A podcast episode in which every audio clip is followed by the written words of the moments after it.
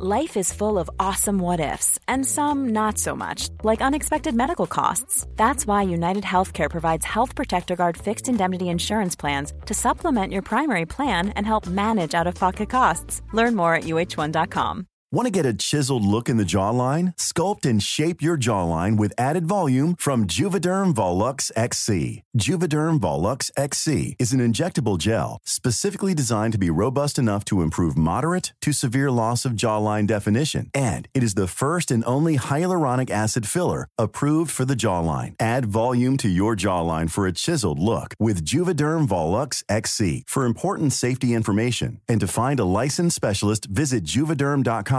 That's J U V E D E R M.com. Not for people with severe allergic reactions, allergies to lidocaine, or the proteins used in Juvederm. Common side effects include injection site redness, swelling, pain, tenderness, firmness, lumps, bumps, bruising, discoloration, or itching. There's a risk of unintentional injection into a blood vessel, which can cause vision abnormalities, blindness, stroke, temporary scabs, or scarring. Talk to a licensed specialist to find out if it's right for you. Visit juvederm.com. That's J U V E D E R M.com. Many of us have those stubborn pounds that seem impossible to lose, no matter how good we eat or how hard we work out. My solution is PlushCare. PlushCare is a leading telehealth provider with doctors who are there for you day and night to partner with you in your weight loss journey. They can prescribe FDA-approved weight loss medications like Wegovy and Zepbound for those who qualify. Plus, they accept most insurance plans. To get started, visit plushcare.com slash weight loss. That's plushcare.com slash weight loss.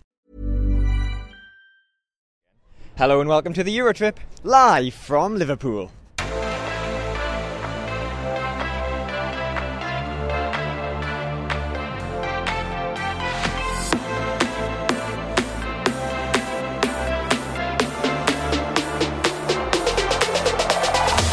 Yes, here we are then on the aftermath of semi final one of Eurovision 2023. We've just seen the live show.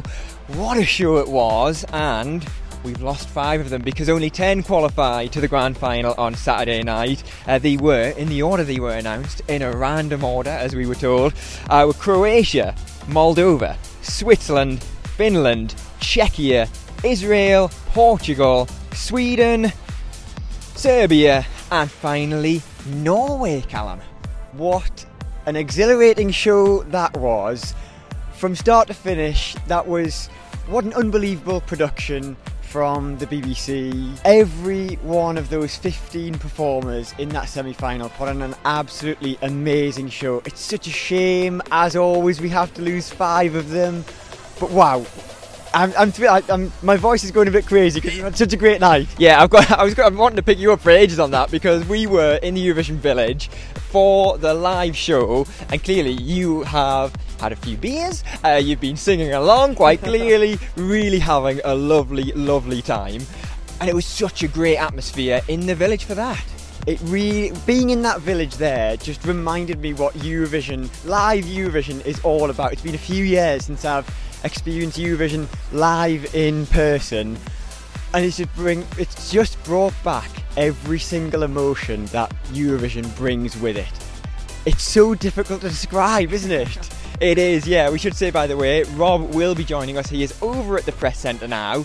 Let's head over and find out what he's up to in the press centre on this episode of the Eurotrip. Yeah, Rob here. Welcome to the press centre here at Eurovision 2023 here in Liverpool. A huge thank you to Callum and James there in the Eurovision Village. We'll be back with them for more reaction very, very shortly. But of course, here in the press centre is where we spent a lot of our time on yesterday's podcast. And sat next to me is someone that I know you're going to be very familiar with.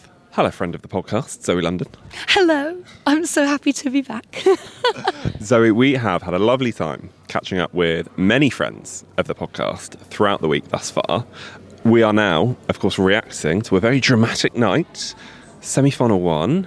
You were in the arena. You weren't just in the arena, you have had quite the experience. Talk to us about it. Um, I got taken through the amazing hospitality. There was food, drinks, there was a DJ, not me, just saying. Where was my invite?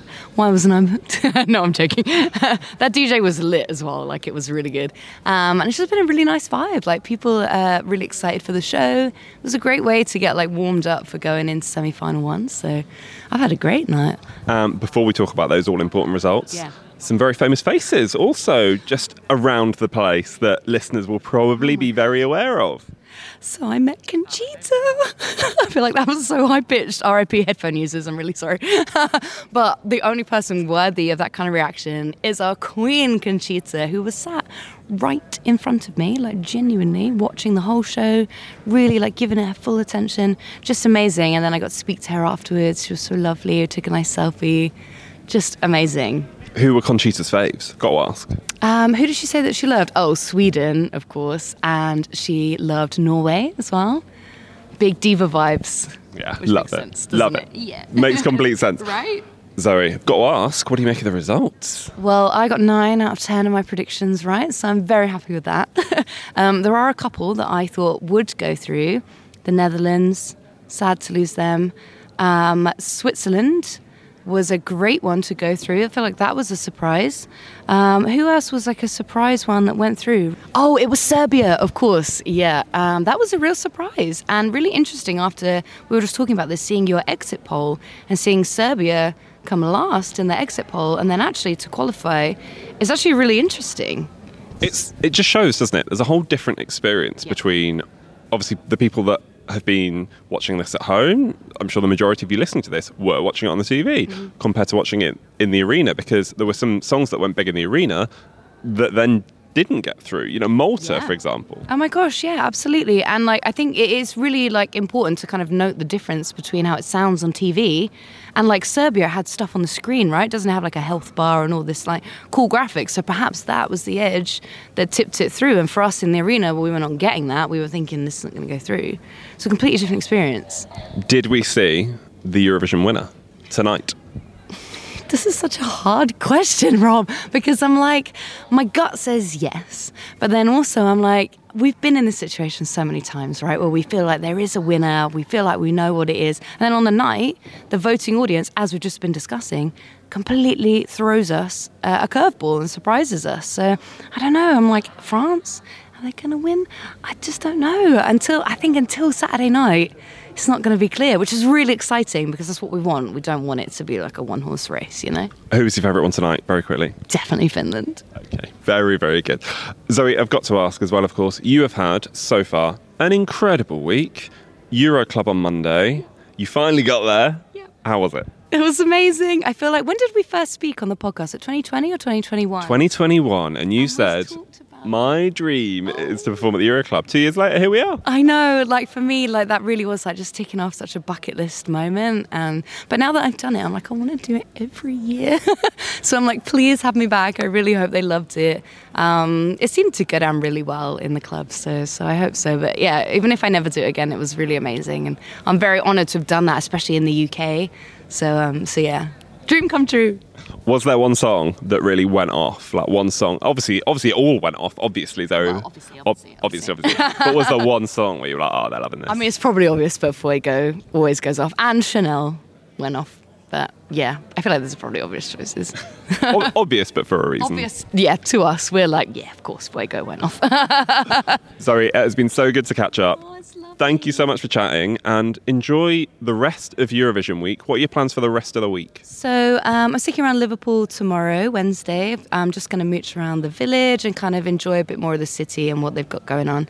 And then I'm heading home to watch the final um, with some of my friends. Are having like a viewing party, which is going to be really sweet. So, so yeah, I'm looking forward to it. And it's my birthday. Happy, happy early birthday. Thank you. Zoe, have the best rest of Eurovision week. Thank you. You too. I'm so proud of you guys. Honestly, like to see the podcast grow like this, it's just been amazing. So I'm really, really pleased for you. You're adorable. No, you. Zoe, thank you so much for chatting, and I'm sure we'll speak to you soon. it definitely will. You can't get rid of me now. I'm part of the furniture. And now let's get back to the village where Callum and James have got more reaction. We're here with some Irish fans who might look a little bit sad. What's your name?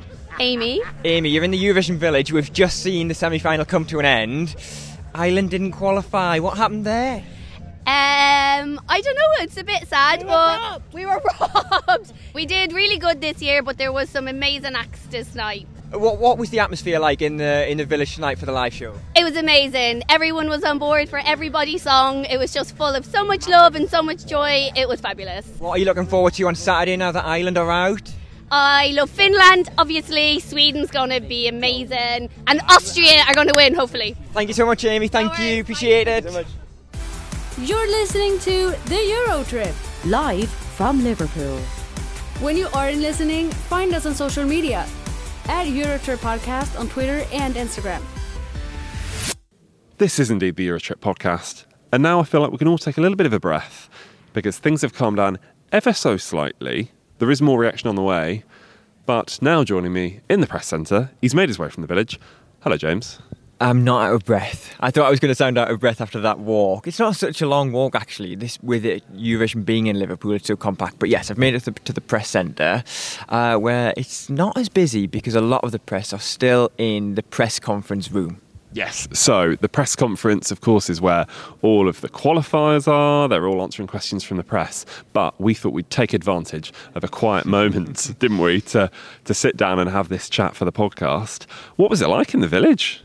Yeah, you heard us uh, chatting in the beginning. It was such a great atmosphere in there to be able to watch the show with so many other Eurovision fans. But you could also tell there were so many, as uh, as they get called, locals who aren't Eurovision fans uh, year round, who were really, really embracing it, really, really enjoying the time, um, watching a semi-final that probably a lot of them wouldn't have watched in the first place. We've already heard from Zoe London, and we've already heard from a very disappointed Irish fan, of course.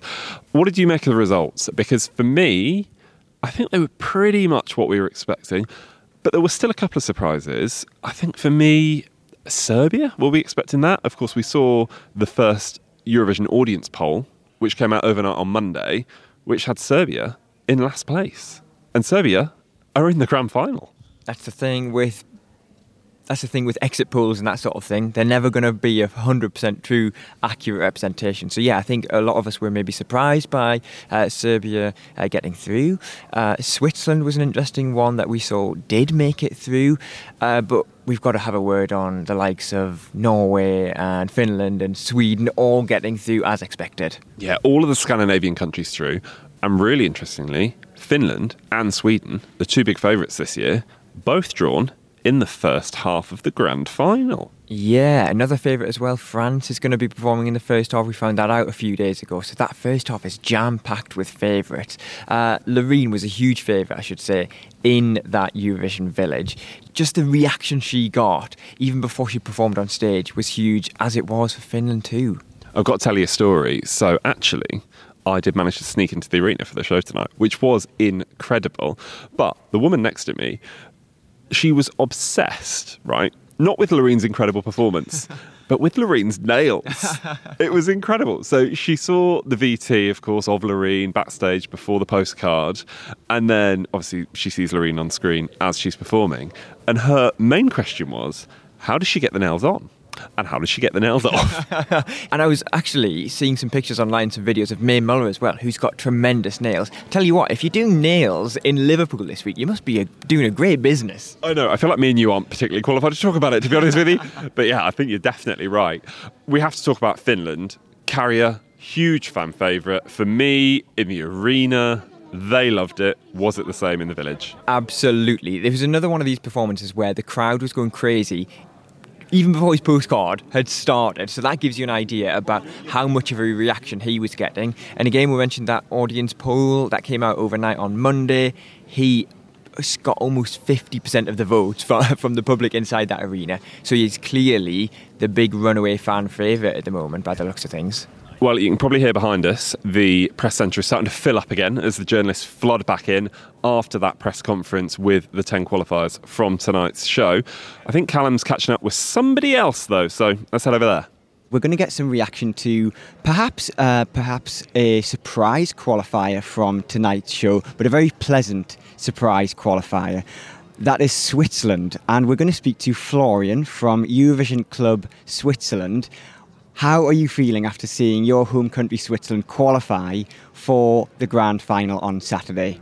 Yeah, hello. Uh, I'm real. It's really amazing because uh, it's the fourth time we qualified for the final since 2019, and it's really a pleasure for Switzerland and for the music scene. And uh, they're really happy at home because uh, we are they are not um, believed uh, we qualified with the with the ballot because it's a, it was a very tough uh, semi-final with uh, Sweden, Norway, Finland, but uh, we did it and we are very very happy for that. Yeah, but I, I think we make place eight, nine, ten at the borderline for the fine for, uh, for to qualify. I think a lot of people would have said uh, Switzerland were an underdog. People wouldn't have necessarily said Switzerland were going to qualify. Did you believe that Switzerland would qualify for the final? Yeah, I believe it. Yeah, because um, um, Remo has a really good voice, uh, voice and um, the matches it's also strong, and um, it's an anti-war song, and um, uh, he deserved to to qualify because uh, he's in the same region. He's 20 miles uh, kilometers from me, and um, I uh, I meet him in the airport, and I give you some angel for for for the to bring him luck, and uh, yeah, it uh, it done it. Absolutely, Remo gave such a such a powerful performance, and we've seen that he's drawn the first half of the grand final. So he's going to perform in the first half of the grand final. He said his lucky number is eight, so I think he might want to perform in the eighth slot. What do you think he can achieve performing in the first half on Saturday night? Yeah, that's true. Eight is uh, his uh, lucky number, and maybe he will um, um, some good place. Hopefully, he will make top 10 with the jury and hopefully also um, top 15 with televoting. He will, I think, he will not win uh, with um, with his song, but uh, hopefully a good placement with um, yeah his song. awesome. Thank you very much for joining us. Thank you very much. Thank you. I'm Sandra, and I'm just the professional your small business was looking for. But you didn't hire me because you didn't use LinkedIn jobs. LinkedIn has professionals you can't find anywhere else, including those who aren't actively looking for a new job but might be open to the perfect role, like me.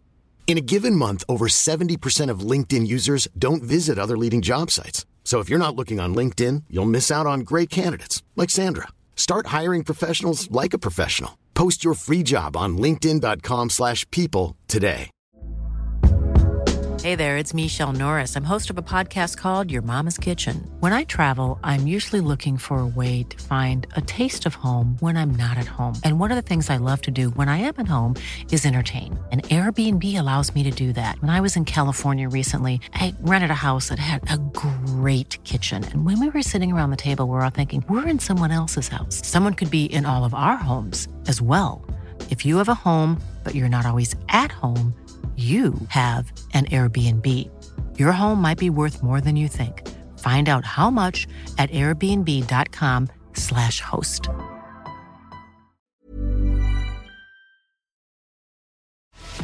You're listening to The Euro Trip, live from Liverpool.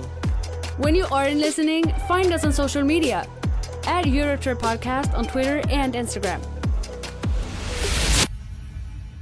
Lovely there to get a bit of reaction from Florian from OG Switzerland on their qualification to Saturday's grand final. I mentioned qualification. We were expecting to see something a little bit different on our screens on Tuesday night, as we found out recently that they were going to announce the qualifiers in a different way to as we used to. Yeah, the presentation was going to be very different, wasn't it? That's the big story of the week. We were going to see all of the artists stood on stage before we had the qualifiers announced, and then one by one, we were going to get them announced, different camera shots, then they were going to get interviewed backstage.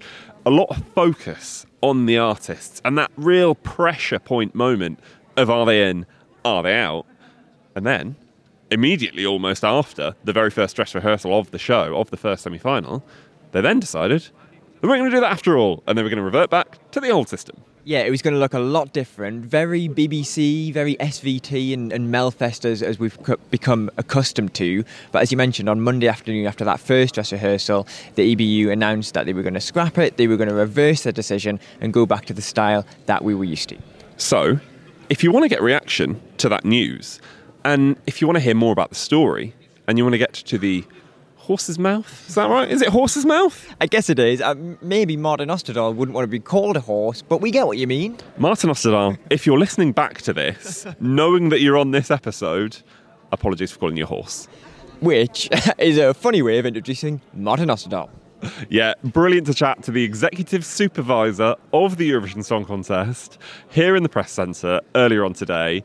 He doesn't give many interviews, as you know, so we tried our luck. We said, Martin, do you fancy a chat? And thankfully, he said yes. And here's what happened. Martin Osterdahl, executive supervisor of the Eurovision Song Contest. Welcome to the Eurotrip. Thank you very much. Welcome back, I think it is, right? It is welcome back to the Eurotrip. Martin, I have to tell you, your voice is on every single episode we do because just before we start the episode, you hear, Hello, my name is Martin Osterdahl, the Executive Supervisor of the Eurovision Song Contest, and welcome to the Eurotrip. Well, great. I didn't actually know that. I should, I should be checking in more often on you guys. Martin, it's so great to catch up again. I think the last time we spoke to you was, I think, just before the contest in Rotterdam. A very, very different event to, of course, what yeah. we're seeing here in Liverpool. What are you making of the event here in Liverpool? You've been here presumably for a couple of weeks now. How have you found the whole thing? Because it seems like this city has embraced Eurovision arguably more than, than any host city we've seen previously. Yeah, I think I think that's right. At least in the in the last couple of years, but it's also very different. And when you say Rotterdam, I immediately, you know, my mind is transported back to what it was like in those days. And you know, we've had a couple of really difficult years with with the with hosting the Eurovision Song Contest. But and in Rotterdam, I, I remember you used to wake up every morning thinking, where is it where is it struck now? You know, who who is who is infected today? With with the you know with COVID nineteen, and of course that affected that event a whole lot. And the city of Rotterdam really didn't have the chance to to put on the city event that they had planned, which is a great shame. Uh, but Liverpool, yeah, I mean, we felt that from the first moment we, we set our foot, our feet here, I should say. Uh, the city here has the enthusiasm, it has the ex- experience, the expertise, and they, they, they showed that they really wanted to embrace this fully. Uh, and uh, I believe they're making the most of it. Of course, you were touring the UK last year when the host city bidding process was open. Has Liverpool lived up to everything you were expecting when Liverpool were awarded the host city? Have they surpassed it? Are there things that they promised that they haven't quite been able to do? How have things gone from that perspective? No, they've, they've certainly delivered and, and in many ways surpassed our, our highest ex- expectations. And what I'm particularly happy about is that they have been you know, listening uh, to us. And when we try to explain the complexity of this event and how and the scale of it, you know, it's it's and especially because we, we haven't been in the UK for 25 years, it's it's difficult for people to understand how big this is this has become, and and why we need so much space and why we need it for such a long time. Um, and you know uh, that was difficult in the initial stages to get everyone to understand that. But but Liverpool showed flexibility and they showed they really wanted it. And uh, yeah, here we are. We mentioned at the, the start of this interview that, of course, you know your contests so far have been Rotterdam and have been Turin. Both COVID kind of you know restrictions have been involved to, to a more or lesser extent. Liverpool seems to be the first Eurovision event in your role that things are, are, back to normal, whatever that is. So, how does that change your role? Has that allowed you more time to focus on other elements of the show, for example, in the organisation? Yeah, absolutely. Um, and you know, I I have been involved in many Eurovisions before this role as well as you know. I produced it twice and so on. So. But yeah, I think this is sort of back to where we should be, uh, and it's great that we are, uh, which you know enables me to meet people which I couldn't do in Rotterdam. You know, I could hardly see the delegations, which was really difficult. Um, but uh, uh, yeah, um, this this is back. I don't know, back to normal is hard to say, but it's it's. I think what, this is the Eurovision Song Contest we've been longing for again. Can we have a quick chat about the, some of the changes that we're seeing this year? Of course, we're speaking earlier in the week when the semi-finals are taking place. Semi-finals televote only this year. Do you mind just talking us through a little bit more the, the reasons why that change was made and how you're hoping that will improve the competition? Yeah, I mean, my one of my most important responsibilities, is, of course, is towards the audience and make sure that we have a, a good and valid and proper result in the voting, and to, and to, protect the integrity of the song contest. That's that's what I probably have closest to my heart, and I think that's really important. I think when we do, when we look at, when we ask people, and we do market research into the brand and the contest and what it stands for, we know that that's a very important thing you, you have to be able to fully trust the result. You have to be able to uh, um, get the right winner at the end. Um, and I think we've done done that really well. We had some problems, as you very well know, in Turin last year uh, with the jury voting, and I felt that was uh, something we needed to address. Looking at the um, historic voting patterns, um, it had become less and less relevant to have the split between juries and televoting. It was more of a difference before. Uh, if you compare the, the, the results, it's actually not a huge difference. So you know, we thought maybe it's time now to give even more power to the audience. Uh, and it's not new, as you, as you know, we, we did this a few years back as well. And I think that's good. But I also like the fact that we keep the combination for the grand final uh, of jury votes and televotes, just to make sure that we have, you know, uh, a Eurovision winner in line with, with tradition. That combination, as you said, remains of jury and televote for the grand final. Is there a world in which we could return to 100% televote in the grand final in the years to come? Yeah, we'll see. I mean, I, I, would like to take it step by step. Um, and, and, we always review the rules, the entire rule book of the Eurovision Song Contest on an annual basis. So if we try something out one year, it doesn't necessarily mean that it's going to be like that forever. Hopefully, as nice as it was to see you on TV as much as we did during the grand final, hopefully we won't see you as much in 2023? I shouldn't be on camera um, more than necessary. That's not a good thing. And Martin, very quickly, I've got to ask you about a change that we were potentially expecting to see in the semi final, which was the way in which the qualifiers were due to be announced. We were going to see a bit of a change in 2023. We're reverting back to the uh, the presentation that we've seen in previous years. What's the thinking behind that? Well, the thinking behind that is just that every year the host broadcaster and the producer wants to try new things. We also, from from my side, we want to work with creative development of the shows. I think it's really important to keep keep the show contemporary, to keep it relevant, and uh, you know, we usually say that we want to tweak. Uh, 10% every year of, of something, and the, the, BBC are great producers. They've done so many great shows. They've, they've got some great ideas for this year. They've made a lot of great improvements already. Uh, we felt when we tried this out that it was not an improvement, uh, so the decision was not to do it. What was the reaction from delegations to the proposed change, and then the? To be honest, I never actually got to hear any because we made the decision really quickly after that first dress rehearsal. And final question from me, Martin. It's got to be about the desk because we always see the desk in the arena. We've seen it in Rotterdam, seen it in Turin, and we see it here in Liverpool. We were in the arena last night. Looks very impressive here. How, do, how does the furniture compare in 2023? Oh, I, I have no complaints. I mean, it's it's so bling that scrutineer's desk. I'm al- almost blushing, uh, and I have a very very comfortable chair, which is kind of them because I've had some back issues. Uh, so yeah, I'm uh, I'm happy up there.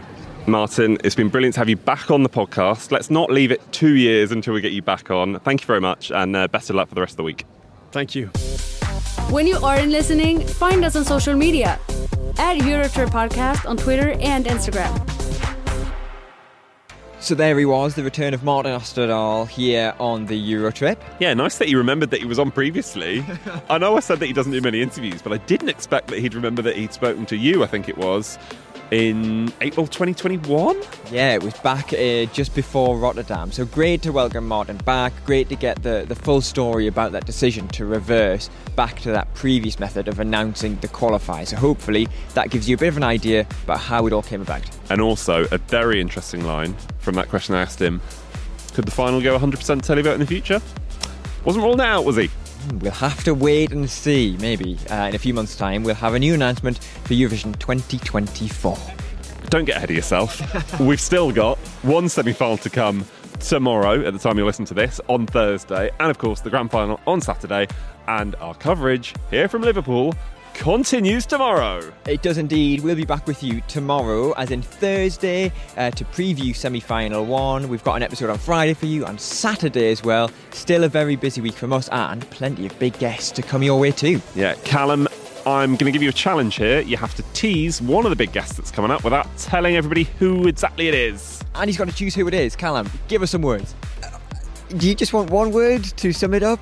One big guest to come? Chicken. That is not what I was expecting, but that'll do. Well, stay tuned sometime later in the week to find out who that is and what they're going to be talking about. uh, as we say, episodes coming your way over the next few days. Uh, in the meantime, don't forget to keep in touch with us online. We've got loads coming your way across Twitter, Instagram, and TikTok. We are at Eurotrip Podcast there. You can also email us hello at eurotrippodcast.com and read all of our exclusive stories uh, on eurotrippodcast.com as well. Make sure you subscribe, leave us a review, and rate us five stars. From me, James, it's goodbye. From me, Rob, it's goodbye. And from me, Callum, it's goodbye.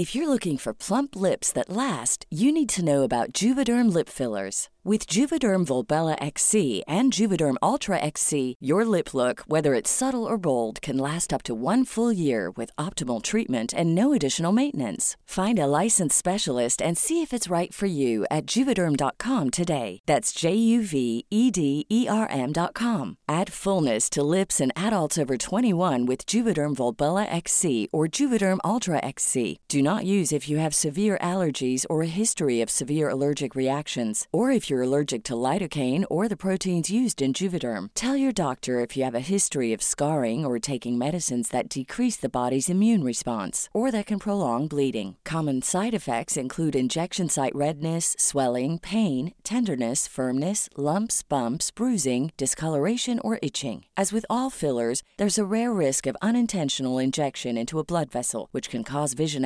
abnormalities, blindness, stroke, temporary scabs, or scarring. For full important safety information, visit juvederm.com.